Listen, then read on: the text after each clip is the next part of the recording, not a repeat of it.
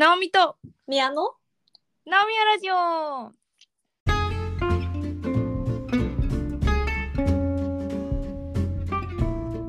この番組は東京とニューヨークから直美と宮が気ままに雑談をお届けするポッドキャストです。はい。どうしたの？どうした？もうこうしたもないんだいやちょっとね言いたげなことがあるんだ話しうん話したいことをちょっと突然思いついちゃった。おうそういうのいいじゃん。さ何の？どうした？どうしたの？いやミヤとさこのポッドキャスト録音し始める前にこう話しかけやすい親しみやすい芸能人っているよね？みたいな話をしてて。うん。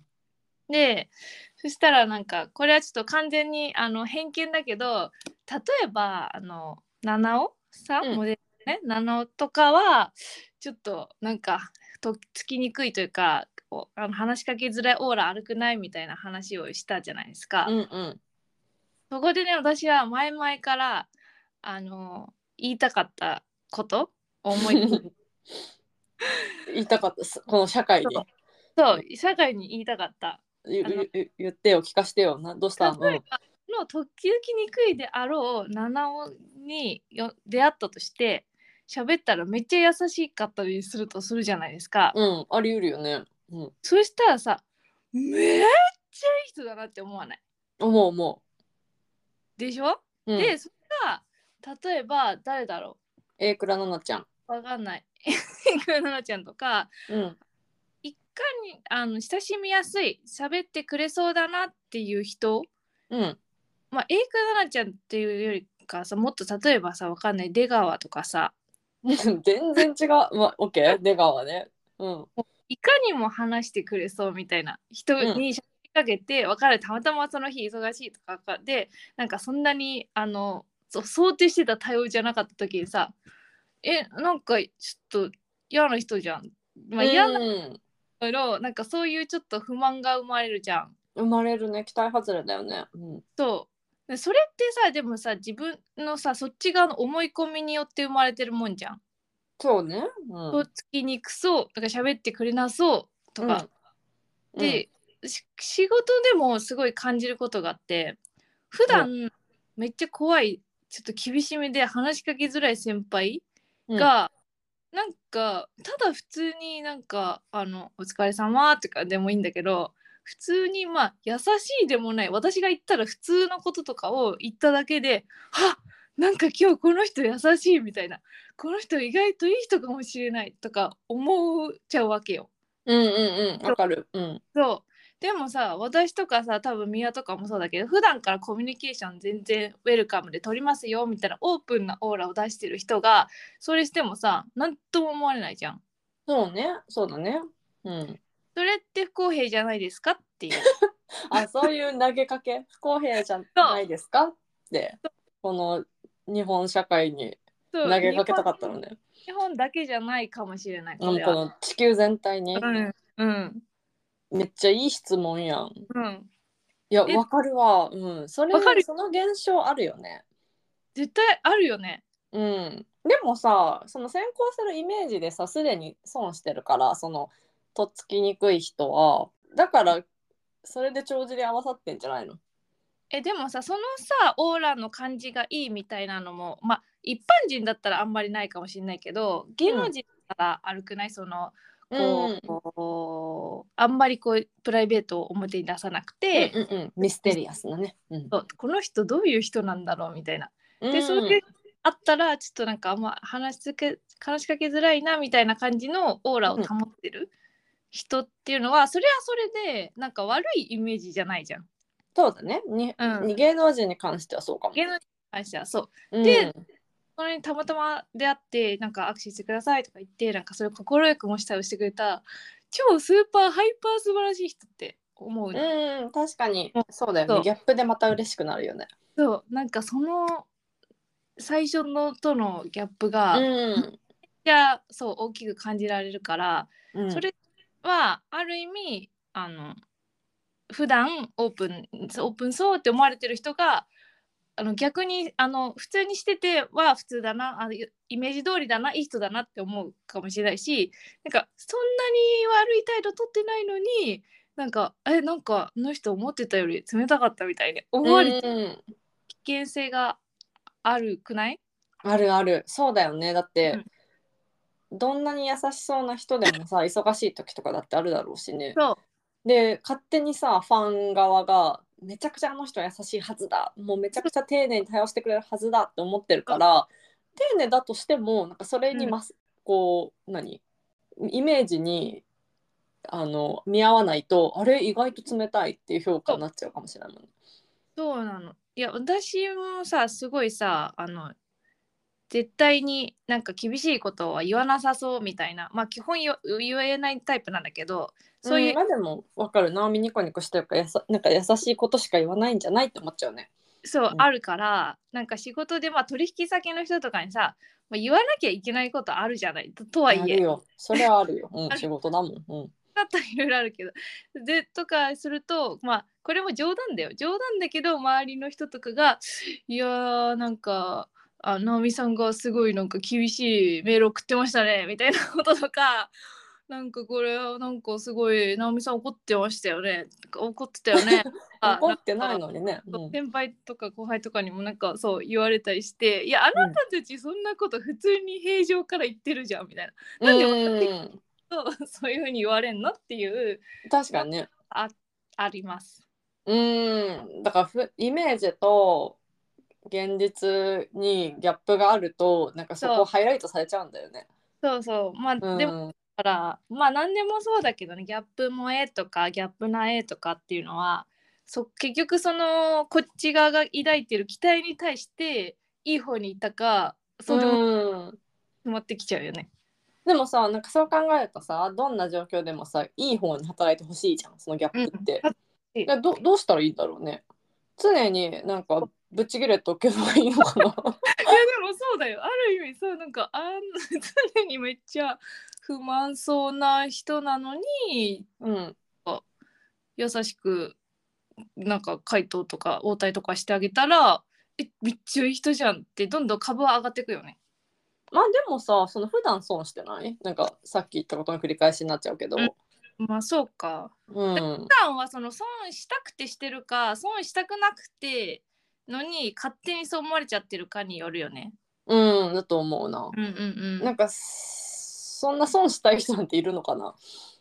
損した人はいないけどそのいい顔しようとも思ってない別に人にいいといいよく思われたいとも思ってない全く、うんうんうんうん、自然体でいると。そうそう、だからそれで人からそのツンケンしてるなとか思われようと別に気にしませんみたいなはいはいはい。そういう人はいると思っててそういう人がなんかちょっとでもこうなんか優しい一面が見えるとえ？みたいなめっちゃいい人なんじゃないかあの人はみたいに意なる。外と優しいってね。そうそっか。うんうん、なるほどね。でもなんかさ、前これ友達に聞かれて、ああ、そうだなって思ったんだけど、うん例えば普段全くなんかこう優柔不断でじゃん全然ちゃんとしてないなんかもっとしっかりしろよこいつって思うような人が例えばこうなんかこう重要な局面でパッて何か決断したらすごいかっこよく見えるじゃん。見える。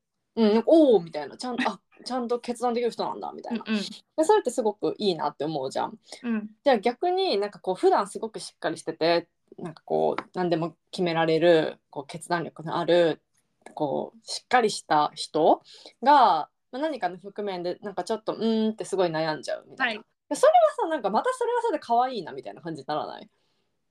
まあでもその局面によよるけどね。うん。うん。まあでもそなんかうんそれ私後者の方が、うん、まあもちろん前者もなんかあここはちゃんと決められるんだ魅力的って思うかもしれないけど、それってさ普段がさなんか「おいお前」って思はい思ってるっていう前提があるから、その99%その人のことはいい評価してないわけじゃん。うんうん。でその1%であここは決めるんだかっこいいっていう、その1%がすごい印象に残るっていうのもあるかもしれないけど、まあ、ベースがあんまりいい評価じゃないわけじゃん。うん。でも後者の場合そのベースがすごいいい評価なわけです。もううん。あの人はいつも決めてくれる素晴らしいみたいな。うん。で例えばじゃあその人が「えじゃあアイスクリーム何の味にする?」って言ったらめっちゃ悩むとか超可愛くない？あそれはそうだね。あのね。えここは決められない？の、バニラかチョコかでめっちゃ悩むじゃんこの人みたいな。えめっちゃもうええってなんない？あーそれはそうかも。じゃんなんかそれはしかもその普段こうあの決断ができてちゃんとこうちゃんとしてる人うん。だからもう普段の印象がめっちゃいいわけじゃん。うん。でえそなんかちょっとしたことで何か決められないみたいなのがあったとしてもあ、はい。えなんかここは決められないのね？みたいなこうあなんか隙があって良いみたいになるから確かなんかその後者は全部良くない みたいな。に確かに。プラスプラうん。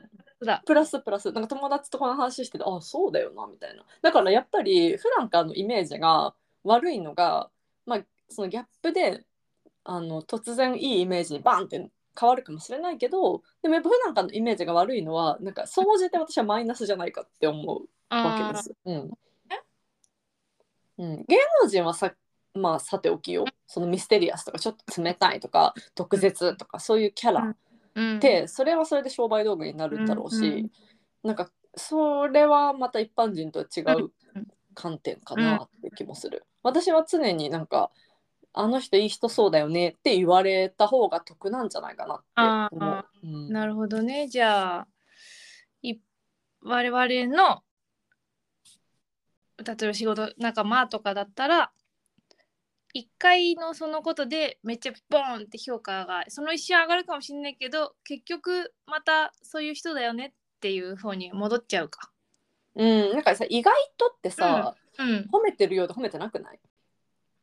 まあそうだね。例えばそうさっき宮が言ってくれた例みたいな意外と決断やるやればできるじゃんみたいな。まあなんかテストとかもそうだよね。普段全然点数低い子がなんかややばいってギリギリで取ったらあ意外にやればできるじゃんっていうのは普段できないですよ前提だもんね。うん。ななんかそうかも。意外とまるだねって言われて私あんま嬉しくない時ってあるなって思まあそうだよね。意外と確かになんて言われるかな。うえなんか大学生の時にうんうん。なんか私毎日メイクとかして、あの学校行ってたのね。うん。けど多分キャラ的になんかそれがなんかうん意外って思われてて。そういうこと？えなんかだからどうせ宮なんてなんか全然 あの身だしなみとかも整えずに学校に来るタイプだろうみたいな。えー、そういうイメージが先行してたのか知らないけどなんかよくわかんないけど先輩、うん。サークルの先輩にうん。なんかみなんか女の子同士でみんな毎日メイクしてくる？それともそうでもない、みたいな話した時に私は「あ私うん基本学校来る日はするかな」って言ったら「うんえー、宮意外」って言われて。ああなるほど。でなんかそれ、まあ、先輩だから「あはは」とか言ってたけどマジって思ってカチンってきたよ。あ何意外ってって思った。そっか確かにしてなさそうみたいななんかあでそうそうそうそう。身だしなみ整えてなさそうってことだもんね。そうそうそうそうでもさ実際はさ、うんまあわかんないよ。もしかしたらそういくら整えたってそう思われてなかったんだったら私が悪いって可能性もあるけどでもこっちとしては毎日なんか学校行く時は最低限の身だしなみを整えていたから、なんか意外って言われて、うん、あなんか失礼な人だなって思った。うん、確かに。えその先輩とはあそんなに頻繁に会ってなかったってこと？いや毎日会ってたよ。毎日会ってたらさ分かるくないまずいやそうそう。だから意外もだからそのイメージなんだと思う。キャラとか。はいはいはいはい。いや私なんてもう週の半分はすっぴんですよっていうのを期待してたんじゃないかな。あー。その先輩的には。あー。えそまずうだからわた、うんうん。私が毎日あのお化粧とかしてきますよって言ったら、え超意外ウケるみたいな感じだったの。受けない受けない。いやでもそれもキャラですよ。だからそうなっちゃうのよ。うんうん。いやまずさその質問の意図分かんなくない？なんかちょっとさそこから話がずれるかもしれないけどさその、うん。勝手なイメージとかうん。この、さっきの宮はお化粧毎日してこないだろうみたいなイメージを持ってるのっていうのは、まあ、よく言われるステレオタイプがみんなの中にいろんなところで発生しててまあお例えばそのね赤ちゃん子供とか女の子はピンクが好き男の子はブルーが好きみたいなさそういうやつがいろんなところで発生してるんだろうなって今宮の話を聞いてて思った。うんそうですよ。ね。うん、タイプは誰にでもあるし、なんか100%拭うのは難しいと思うな。難しいね、うん、難しいけどそう思わないようにこう頭を柔らかくしないといけないけどいやほんとそうね。うん。そうだよね。ううんん、うん、まあでもそれがあることによって意外性っていうものが生まれるんだけど、うん、だってさギャップさなんかさっきのアミの話聞いててその、怖い先輩が一回「おはよう」って言っただけですごく印象残ってる、うん。それってさすごいよね。なんかさっき私が言ったことと矛盾するようだけど普段のなんか優しい人が毎日挨拶してくれてるなんてことを帳消しにするくらい強い印象を与えるわけじゃん。そう。うん、だからそれってバカにできないというか、うんうん。うん、それをうまく使えたらもう最高だと思そうだね。やっう。ぱり、うん。でさその恋愛とかでもさすごいギャップによって好きになるとかさよく聞くじゃん。うんうん。言うよね。うん、だからいやでも芸能人とかもなんかそうな気がする。なんかこうテレビの画面とかで見ててこういう人だろうなって勝手に想像してるじゃん自分たちが。うん。でで例えばなんかこうた生で会ってそのイメージといい風に違ったらめっちゃ好きになると思う。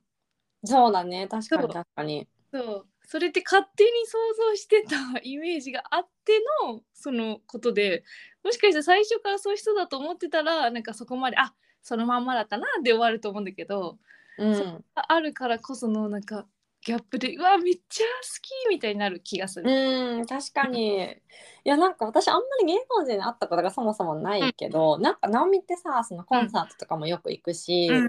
そういうなんか芸能人がデザインしてるブランドの受注会とかも行ったりしてさなんかそれどんなひなんかどそういう人いた？なんかもうギャップでめっちゃもっと好きになったわみたいな人いいました？えー、どうだろうな。でも、うん、なんかまあコンサートとかだと、まあ、基本歌ってるからそんなにあれだけどなんかあいみょん好きって話前もしたけどうん。とかはその本当に歌しか聞いたことなくってなんかどういう人なのかとか全くわからない状態で最初コンサート行ってでトークしてなんか関西弁でトークわーってしてあの面白いのね話とかもえあいみょんって関西弁なんだ？関西弁関西弁そう。めもうその時点でめっちゃいいやん。えそれでも意外性もあるでしょ？ちょっとどういうなんか人とか全くあんまり割とフラットな状態でこういう人っていうイメージも割となくただよくわからないけど歌が上手な人みたいな 状態でいたから、なんかその辺のこう話とかまあその時ちょうど当時あのさデビューしてあの最初はこうデビュー前はあの東京上京してからはもう渋谷のスタイルの前とかで1年前まで歌ってましたっていう人が武道館でコンサートしてうん。みたいな感じで、もうなんか結構感動みたいな話もしてくれたりして、なんかそのバックグラウンド全然知らなかったからそれしそこで知ってあとそのキャラ知ってもうなんか人となりも含めてめっちゃ好きになったみたいなのあった。うーん。あいいね。なんか、その路上ライブちょいちょっとこの前までしてましたみたいな話とかはグッとくるね。うん、グッとくるし、うん、そっかじゃあまずそもそもあんまり知らない状態の人を知ることによって、うん、あなんかもう魅力に惹かれるみたいなことがあるわけね。あるある。なんかそれもだからミステリアスブランディングなんじゃない？あまあそのあいみょんさんがそうしてたわけじゃないと思うけど、意図的に。うんでもそれもあるよね。なんかあんまり明かさないみたいなさ。いやあるある。結う構、ん。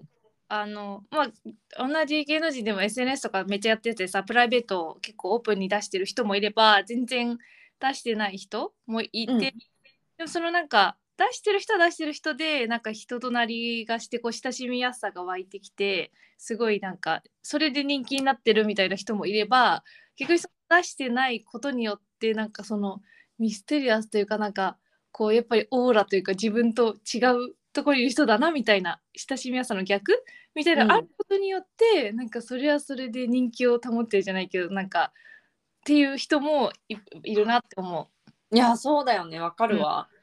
なんかそれってさ私芸能界に詳しくないけどう。うんやっぱさ事務所の意向とかも絶対あるじゃない、きっと。人をどういう存在としてこう売っていきたいかとかだよねきっとね。うんうんうん。もうどうブランディングしていくかみたいな。うんうんうん、なんかそれってさもどかしさとかもあるだろうね。そうだうね、んなんか私さ椎名林檎さんめっちゃ好きなのね。はいはいはい。椎名林檎すっごい好きなんだけど、なんかあの曲の感じとかさやっぱすごくミステリアスじゃん。うんうん。でなんかこう世界観作り込まれててさ、なんかなんとなく日常とはかけ離れた存在みたいなわかると。ころあるじゃん。けどなんかめっちゃいい人だっていうの聞くじゃん。うんうんなんか会った人とかに、まあ、うん会ったっていうか、そのライブとか行った人とかに聞くとさもうなんか椎名林檎ってめちゃめちゃいい人だよみたいな。へえ。でもなんかそれさなんか本人はどうそれを消化してるんだろうみたいな。だって。めちゃめちゃ自分はさいい人でフレンドリーだけどさ、うんうん世間のイメージってさなんかあの人ちょっと変な人じゃないとか、うんうんうん、なんかなんかなんていうの奇抜な人？みたいな風に思われてるわけじゃん。うんうんでそれはもう商品としてそう売ってるからもうそれはそれで OK ってことなのか、うんやっぱり自分の中に葛藤とかあるんじゃないって思っちゃう。ああそうなんだ私はさそのあの生で会ったこともないしあんまりそういう話を知らなかったから本当にああいう人でなんかああいう世界観がままあ好きなのは好きだと思うけどなんかそれを極めたいみたいな人なんだと思ってた。ああだからそう見えるよね。うんうんそう見えうんそう見えたそう見えた。でも確かに。私生活でもなんかさわかんないけど赤いハイヒールとか履いてガラスとか割ってんじゃないのみたいな。なんかそんなわけないんじゃん。まあそんなわけない。普通にスーパーとか多分行ってるよいやね。行くでしょ。普通になんか小松菜とか買って料理とかしてんでしょ。わかんないけど。でもそれ想像つくできないね。でそうできないでしょ。なんかそのうんもうカリスマ性がすごすぎてうんさ、なんか普段から葉巻とか吸ってんのかなみたいななんかそうい。う、うん、あの特殊な生活してるんじゃないかみたいな印象を与えるけど、うん多分本当はそんなことなくて、なんか親しみやすい人らしいっていうのを私はすごいよく見るの。へえそうそうそう。なんかそもちろんさその椎名林檎なんて超スーパースターだから、なんかそれはそれでいろいろチームがいてさ多分こういうふうに売っていきましょうとかやってるはずだから、はい。その全てのマーケティングがうまくいってるからああなってるんであってそその本人のメンタルとどう兼ね合いをあのなんか備えていくかみたいなのもきっといろいろスキームがあるんだと思うんだけど、なんかそれとは全く別のレベルで一般人にも、まあ、多少はそういうことってあるじゃん。あなんで私ってこう冷たいと思われちゃうんだろうみたいな。うんうんうん。本当はめっちゃいい人なのにとかさ、うんだから逆にさなんか別に人とコミュニケーションどんとかめんどくさいけどそのなんかあの人っていい人だとかあの人はなんか頼めばいろいろ聞いてくれるって思われてるがゆえにこういろんな人からなんかアプローチされてめんどくさいとかいう人もいるだろうし、うんうんうんうん。なんかそういうのってあるよね。うん。あるそうなんかそのその怖い先輩も怖くするがゆえに多分仕事があん降ってきすぎない？うんうんうんだろうブロックでできるからある意味仕事をめちゃくちゃ回してたしすごいあのみんな残業してる職場だったんだけど一人めっちゃ早く帰れてたしう わあの人すっごいなって思うと思ってたんだけど逆になんかその人の後に来た先輩でもうめっちゃいい人でもう誰に言われても何でも全部聞いちゃうみたいな先輩が来てその人はもうひたすらねもう自分はそれで仕事が増え続けるわけよ。もう何言われてもあだよね。うん。やってみるわみたいなのをず全部請け負っちゃうから。だから本当にさそういう性格ってでいろんなことって変わるよね。変わるよ。うん。悩んでただろうねそのうん優しい先輩もね。ううん、だからそういうことじゃない？その自分がどう見られるかっていうところと、自分が本当はどうなのか本どうありたいのかっていうところの乖離に悩むことって人間あると思あるあるけどさなんかもうさ自分ってさもうこの年っていうかもう社会人とかになってからさそんな本質って絶対かもう変えられないと思ってるのよそんなに性格っていうかう。自分もの、まあ、ギャップあるなしにかかわらずはい。だから私はそれをねもう受け入れて生きていこうって思っている偉い。うん。いや私は多分ギャップがないないと思う。周りの人から見てる自分と自分が思ってる自分にいや私本当はこうじゃないのにみたいなのがあんまない。全然。いいじゃん。めっちゃ生きやすそう。ん。でもいいんだけどだからこういうところが悪いって思われてるんだろうなとかもまあわかるしあのこういうところが自分のまあいいところ一面としてはいいところだしでも一面としては良くないところし例えば仕事の中とかでね。っていうところも分かるけどでもそれってねもうねそんなに変えられないからまあそのなんか性格を変えるというよりかは、まあ、そのその性格によって起きるなんかネガティブなこう仕事を例えばミスするとかそういうことがないようにあの努力はするけどもうなんかキャキャラっていうか、うん、性格とかはもうあの変えられないなと思って生きてる。いやわかるわ。うん。めっちゃいいやん。その性格とか無理に変えず、まあ、それによって起こりそうなミスだけは防いでいこうっていうね。素晴らしいじゃん。素晴らしいあなたは。そういう回じゃなかったんだけど。うん、なんなんだこれ。いやでもわかるな。なんかでも、うん、まあ同時になんかこう凝り固まっちゃよくないなって思うじゃん。うん、なんか自分はこういう人だとか思ってそれにとらわれちゃ発展しないなって思うから、うん、なんか私はたまに変なことをしようってすごい思ってる。え、宮って変な人じゃないの？おっと？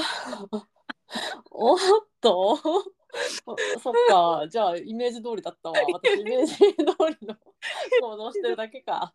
えでもねそれは職場でってこと？いやっていうかそのらしくないことをしないといけないなみたいな。あらしくないことね。うんうん。そうそうそう。うん、でもなんかこの間友達と話しててどんどん人間って頑固にならないみたいなこだわりとか増えてさ、なんかこうこうじゃなきゃダメだみたいな、私結構それは全然 disagree だったの。うんうんうんうん、えそう？みたいなもうどん、もう年を追うごとにどんどんこだわりとかとか捨てていかない？うんなるほどね。えもうどんもうなんかさ前の方がなんかこうありたいとか、うん、理想とかもあったしもうどんどん今もうなるもうなるようになれみたいな諦めとかも出てくるしなんか、うん、仕事に関してだけ言うとね、うん、なんかこのやり方がいいに違いないとか昔はもっと思ってたけどもう今はもう別に何でもいいですみたいな。うんうんうんうん、っていうのでもうどんどん捨てていってなんか、あもうななんかこの案件さえうまくいけば別に私の意見なんてありませんみたいな、なんかそういう境地に達していくからなんか同い年の友達がもうなんかどんどんこだわりとか増えてこう頑固になっていっちゃうわみたいに言ってたのをすごい私は新鮮に受け止めた、うん、えそんなことある？みたいな。あ確かにね、うん、逆だなと思った。私は、うん、いやもうどんどん丸くなってくるわみたいな。うんうんうんうんうんって思った。仕事はそうかうん、まあでもどっちもいるんじゃない？その自分がやり方を確立していってさ、うん、もなんかこうこうありたいこうやりたいんだみたいなのが強くなっていく人もいるし、うん、まあそれはそれで全然いいんじゃないって思うけど。それってでもさ仕事がさもうずっと変わらない人だよねきっとね。だって仕事がこう数年ごとにこうやることが担当とか変わってったらさそんなこう毎回毎回新しいやつを作り始めて数年経って慣れてきたらはい移動してみたいな、うん、難しいよね。そのここれって決めてやり続ける。ね。うん、そのその友人はあの、うん、転職5回ぐらいしてて、うん、あ本当、うん、もうどんどん変わってる人だけど。だまあゆえにかもあるかもね。その前はこうだったとかさ、あうん、そのいろんな職場を体験することによってもうこれがいいに決まってるんだみたいに思うかもしれないしね。うん。なるほどね。わからんよね。でもなんかやっぱり自分はこういう人だみたいのをなんか周りも、うん、もう人間さ33年やってるとさ、うん、なんか見合ってこういう人だよねみたいなのが、うん、多分周りの人もあるだろうし自分もあるじゃん。うんうん、なんかでもそれがこう確立しちゃうと、うん、なんかまあ楽な反面なんかあんま面白くないから、うんうん、なんか絶対こうするだろうね宮はっていうのとあえて逆を絶対やろうって努力はしてる。えー、偉い。ありがとう。えでもなんか私はまあ宮もそうだしなんかみんなのこと100%は分かんないなって思う。そりゃそうでしょ私だって直美について100%分かるかって言われたら直美検定1級は取れるかもしれないけど、うん、満点は無理だよな。うん、だからなんか親がこう絶対こうするだろうみたいなのないかも。うんうんうん。あなないと思うよ。でもななくしたいというか。ああ余計に、うん、そう予想うんできないうん。人間でありたいみたいな。なんだなんだわかんないけど。いやみは予想できない人間だよ。あーありがとう、うん。かなさっりきの変な人認定にちょっとつながる部分が ありますね。っていうかまあそうかも。それもあるかもいろいろこう自分のこう予想とかそれはだから宮がこうだろうって予想っていうよりかは多分自分だったらこうかなみたいなので自分が結構こう狭い世界でさ生きててみたいなところに対してこうわーんっていう宮が大きいいろんなことしてるのを見ると本当になんかすごいなっていうのもあるし予想できないなって思うしまあそれがまあ変って言い方はあれだけどかなっていう方向に。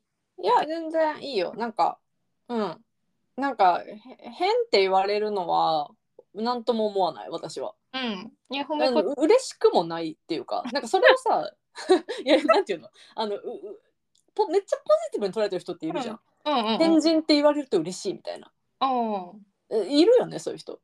いるかも。でむしろさそうなんか自らそっちにさ振ってる人いるじゃん。ああ、確かに確かに。え私一番なんかマジかーって思う人の発言ね、うん、なんか俺って変人って言われるんすよ。嘘嘘自分で言ってんの？えいるいるいるじゃんそういう人。たまにいるじゃいるっけん それさめっちゃマジかーって思うの、えうん。別にいいよ。別にその人がそう思思ってるだったら、それが嬉しいんだ。そうそう嬉しいって人いるいるんだよ。いるいる。えいない周りに。ああ。いやそんななんか激烈になんか変人ブランディングしてなかったとしてもこうなんか節々に感じられるなんか「いや私頭おかしくて」みたいな そんな人いる？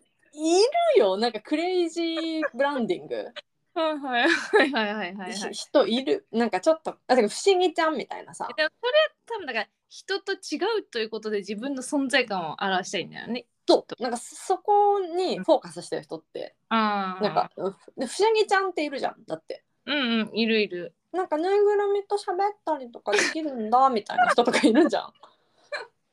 あそうなんですねって、うん。あ素晴らしい能力ですねって思う。なんかそ そそれとか私はすごい冷静に見ちゃう。あそうなんだなみたいああなるほど。うん。でもなんかそうそうそうそうそう。そう。なんかえめっちゃ超変わってんじゃんってやっぱ言ってあげないとそういう人には 言ってあげるんだ。言ってあげないと。やっぱそそれを求めてるんだ。コールレスポンスでしょ。すごい。あなた普通ですよって言わない。いや言うダメよ。そんなのその人を傷つけるよ。もうコールレスポンスですよ。あそっか。私ぬいぐるみと喋れるんだ。えー、めっちゃ変人じゃん。これもうあ。何？エチケット。うん。そこまでセットね。そこまでセットよ。もうはい。はいあなためっちゃ不思議ちゃんじゃんって言ってあげないとその子もそのためにやってんだからマジかそうか、うんその機会できてなかったな。そこでさえぬぬいぐるみの声が聞こえるってちょっとうんそんなことないんじゃない？とか言っちゃったらさ 会話終わっちゃうよ？そうそうだね。うん、なるほど。あえー、みたいな。なんかえもしかしてお花とかとも話せるんですか？みたいな。そしたら多分その子も「え全然花とか植物とかとも喋るよ」って言ってくるから「えめっちゃぶっ飛んでんじゃん」うんうん。までがもうそういう劇だからこれは。あそうだったのね。うん、なんかそでもそそれするたびになんかそのブランディングを欲してることに関して、うん、なるほどねってうん私は思うんそっか自分ブランディングがある人ってう。またうんいるかもね。いるいるでそれってさ多分さすごく凡庸な自分に自信がないんだろうなみたいな。ああ、うん。だから本当はその方は別になんか悪口言いたいわけじゃないんだけどなんかすごく自分の凡庸さみたいなところに悩んでて、うん。でその人と同じで埋もれちゃう自分っていうのを出したいから、こう個性をアピールしたいなっていうのはいはい。があるんだろうなみたいな,、なんかそこに私はその手を差し伸べたいというか。ああなるほどねみたいな。あそうなるほど。個性をこの子が欲してるんだみたいな。だからもう危機としてというか喜んで、あめちゃくちゃ変わってるね。すごい個性的だね。うん。不思議ちゃんだね。でそんなあなたが魅力的だよ。っていう言葉を投げかけたい、なるほど。深い。うんそうそうそう。でもそりゃそこでさぬいぐるみと話せるなんてちょっと一回お医者さんに見てもらったらなんて言っちゃったら、もうその子超傷ついちゃうよ。そういうことね。それがうん。や,、やってる自分がいいと思ってそうしてんだもんね。そうそうそうやよかれと思ってやってるんでしょうから。うんうんうんでもなんかそのさっきの話で戻るとなんか変人だねとか言われるのは私はすごくニュートラルに受け止めてる。だから良いともな思わないし悪いと思ってないあんまり。うん。あそのなんかえやった嬉しいみたいな気持ちはないわけよ。その見合って変だねって言われたらうん。なんかやったなんか願ったり叶ったりとも思ってないしけどなんかそれをすごく嫌って思う人もいるじゃん、え私変なんて言わ変って言われたら嫌だみたいな、うん。まあそうでもない、うん。うん、まあなるほど。うん。っていう感じ、あのね違う私たとかが宮に対して言ってる変っていうのはそのなんか不思議ちゃん的な変じゃないからね。いやそれはもちろんわかるよ。そういう意味じゃないからね。うん。なんか思考がみたいなことだと思うんだけど、うん。そうじゃないの。思考うん。まあだからそのまあ普通が何かっていう問題もあるけどこう型にはまってない。それが言いたかった。いや嬉しいじゃん。でもそれはいいことじゃない、いいこと言うでもなんかそれも型にはまってないよの、うん何定義もまあ多分私は難しいと思ってて、まあね。だってその不思議ちゃんだってはまってないじゃん。不思議ちゃんはだからある意味不思議ちゃんという型にはまりにいってるんじゃない、ああそういうことか。うん、なるほど。だからそっかそれは嬉しいのか？型にはなんか不思議ちゃんだねって言われると自分の描く像と他人が受け止める像が一致して心地よいのね。うん、なるほどねそうなんかあのそれこそさ MBTI やったじゃん。ええええ。ああいう診断やった時に自分が思ってる自分となんかかけ離れてたらえこれ違うけどなって思うけどでももしかしたらそっちが本当かもしれないし、分からんね。うん、難しい分からん分からん。うん。そうそうそう。分かんなくなってきた。でもなんか年を経るごとになんかつまんなくならないようにうん自分という人間が。うんう。んなんか予想外のこととかしなきゃなって。そ うすごいね身を張ってるね。身を張ってそのあそうそうそう体張ってってこと？あそういうこと？うん。うんうん。あそうそう体を張って。そうそそううそうそう。いやそうじゃないとつまんなくなっちゃうんじゃないかなって。うんそうだね。確かに、うん。どんどんどんどんこう狭狭まっていっちゃうもんうんね、うんうん。狭まっていっちゃうんじゃないかなって。え待って私これお家の恐怖。ななんか思っってるけどさ私さこの間までさその宮と話すまでさ全然その自分がその老いてるとか老いてないとかそういう物差しを全くこう考えてこなかったのね。でこの間のさあのポッドキャストでさ「ナオミそれ置いてない」みたいな めっちゃ言われてからさなんかそれをちょっと考えるようになってさあのえっ、とねゆうちゃみってギャルのタレントがいるんだけど、うんわかるよ、うんあ、わかるわかる。あの子がさ、なんか、私、ヘビ年なんで、みたいな感じで言ってて。ってことはさ、うちらのさ、ちょうど一回りしたってことじゃん。うんなんか、そこで、あヘビ年ってこと、一回りしたってことって思って、私、老いてるって思った。それはなんか置いてると感じるとかじゃなくてマジで事実事実12個上なのよ彼女のそれはもう変えられない事実だと思いそうますけど。なんだけど、なんかそれを突然、その、あの話してから、なんか老いてるって思い。いやわかるわ。うん。そうだね。だからお別にねなんかめちゃくちゃお家の恐怖があるとかじゃないんだけど多分こう潜在的になんか若くありたいみたいに思ってんの、うん。思っちゃってんのかな。それこそ年だけどね、うん、うん、なんかそうだね。この間なんかあの先輩に「いやなんか誕生日って年これ以上取るの嫌じゃない?」みたいな感じで言われて私はあんまりなんか嫌じゃない。い嫌とかいいとかいいとかもないけど嫌とかもないからいや別に結構まあ誕生日は好きなんでとか言って 言ってたけどでもそういう感覚が確かにそのうち芽芽生えてくるのかなと思った。なんかこれ以上年を取りたくないみたいな。うーん。その先輩は何歳くらいの方なんですか？何歳ぐらいだろう。40後半か50くらいかな。ああ本当。うんうん。でもそこら辺がじゃあそのそう感じる年齢なのかな？なのかな？でも多分私の年齢も大体分かってて聞いてきたから多分そう私ぐらいの時からそう思ってたのかなみたいな感じ。そっか。そうそう。でも私どっちかっていうとそのみんなより長生きしたくないと思ってるから早めに置いた方がいい どんな状態の？え待ってどうどういうこと？みんなより長生きしなくしたくない？えなんか自分だけ取り残されたくない。しああだから最後の一人になるのは嫌だ。だから地震とかもし起きたら最初の方に死にたいから諦め早っ。えー、頑張れよ。そう。そうだだからあんまりだからそのおみんなと一緒にまあ年はまあ当たり前では取るもんだけどなそれに対してあんまりそう思わないなってそれ質問されておーって思っちゃった。うんおもろそうだよね。でもなんかさ、例えばだけど80歳90歳とかになったらさ、うん、もうなんかこれ以上年取りたくないとかもうすでにもう思わないと思うんだよ。え思わない絶対ね。ねだからさ4050ぐらいが気になる年なのかな。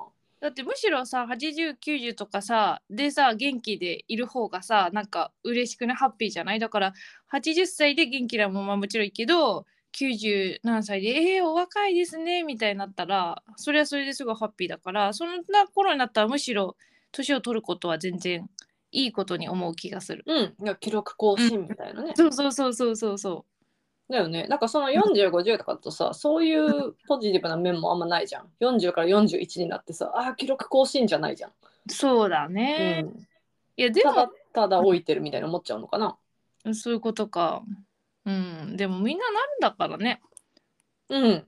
なんかうん。どうだろう。今のところ私は年を取ることに関して。うん。なんかえー、まあ取りたくないとかは思ってないな。うん。いやなんかその体がね不健康になるとかさこう体力が落ちるとかそれは嫌だけどさ別にみんなさここにさ数字でさ例えば私だったら34って書いて歩いてるわけじゃないんだからさそれが33だろうが4だろうが5だろうがどうでもいいやろって思っちゃうの。うん確かに。どうでもいいな。うんなんかこっちで生きててさうん。年齢ってあんま気にしないから、そうだね。うん。いや本当に知らない誰が何歳かうん全く、うんいやだからそれ聞かれてあそれをそうやって気にしてる人がそんないるんだって思ったけど多分そうそうなんだろうね。世の中的にはね、あうん。日本日本という国ではね。ね、日本ってさ結構さその実年齢、その会社に入った年次とかもそうだけど、うん。それとはまた別にその人が何歳であるかってことに結構気使う文化じゃん。そうだね気使う。うん、なんか後輩がさ自分より年上とかもありえるじゃん。で全然ありえるね。なんかそういうのとかでさ結構複雑化するじゃん関係性。うんうんなんかそこの年齢とかうん入った年次とかに全く重きが置かれないから、欧米だとうんうんなんかそこはどうでもよくなっちゃうけど、うんまあでも日本に住んでたら年齢とかに結構とらわれるのかな。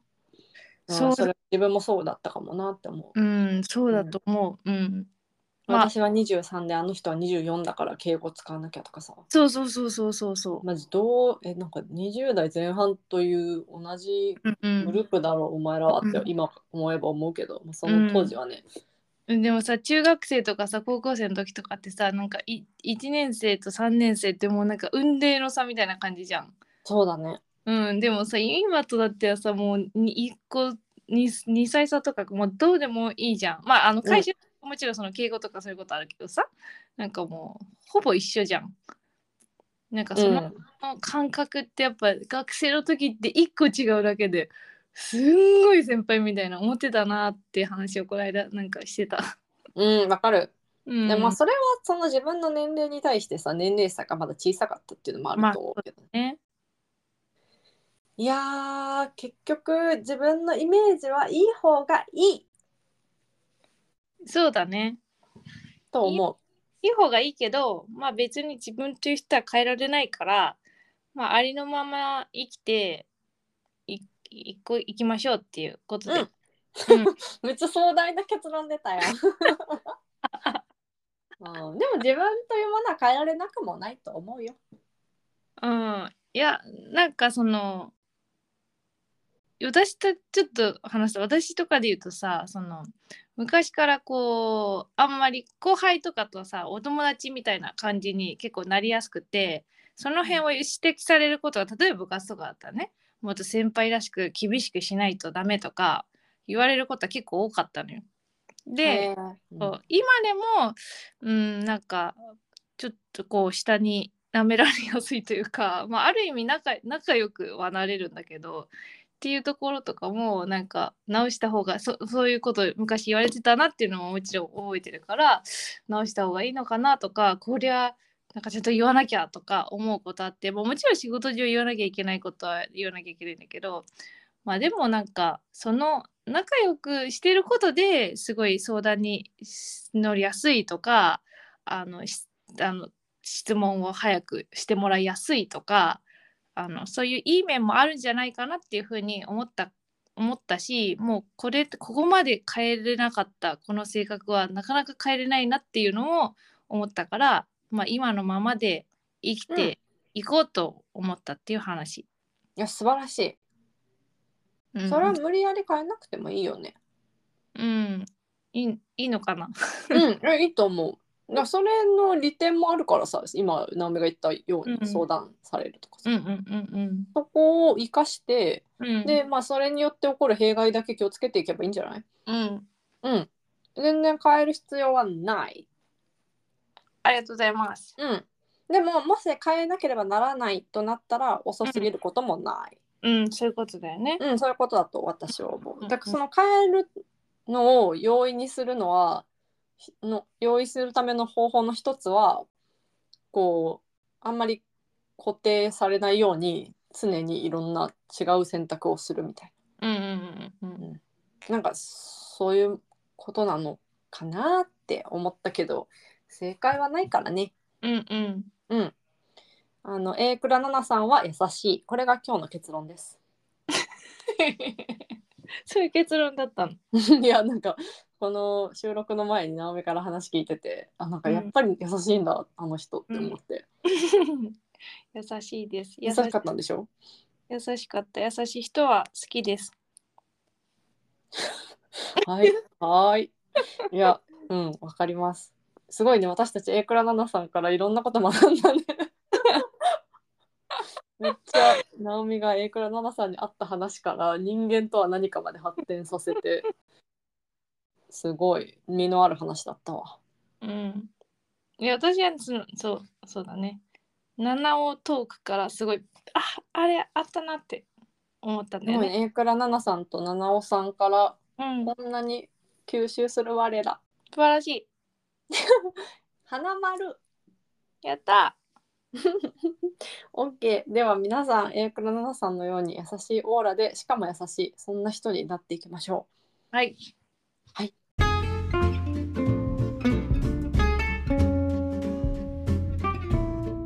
最後まで聞いてくれてありがとうございました。ここまでのお相手は直美とみやでした。また次回。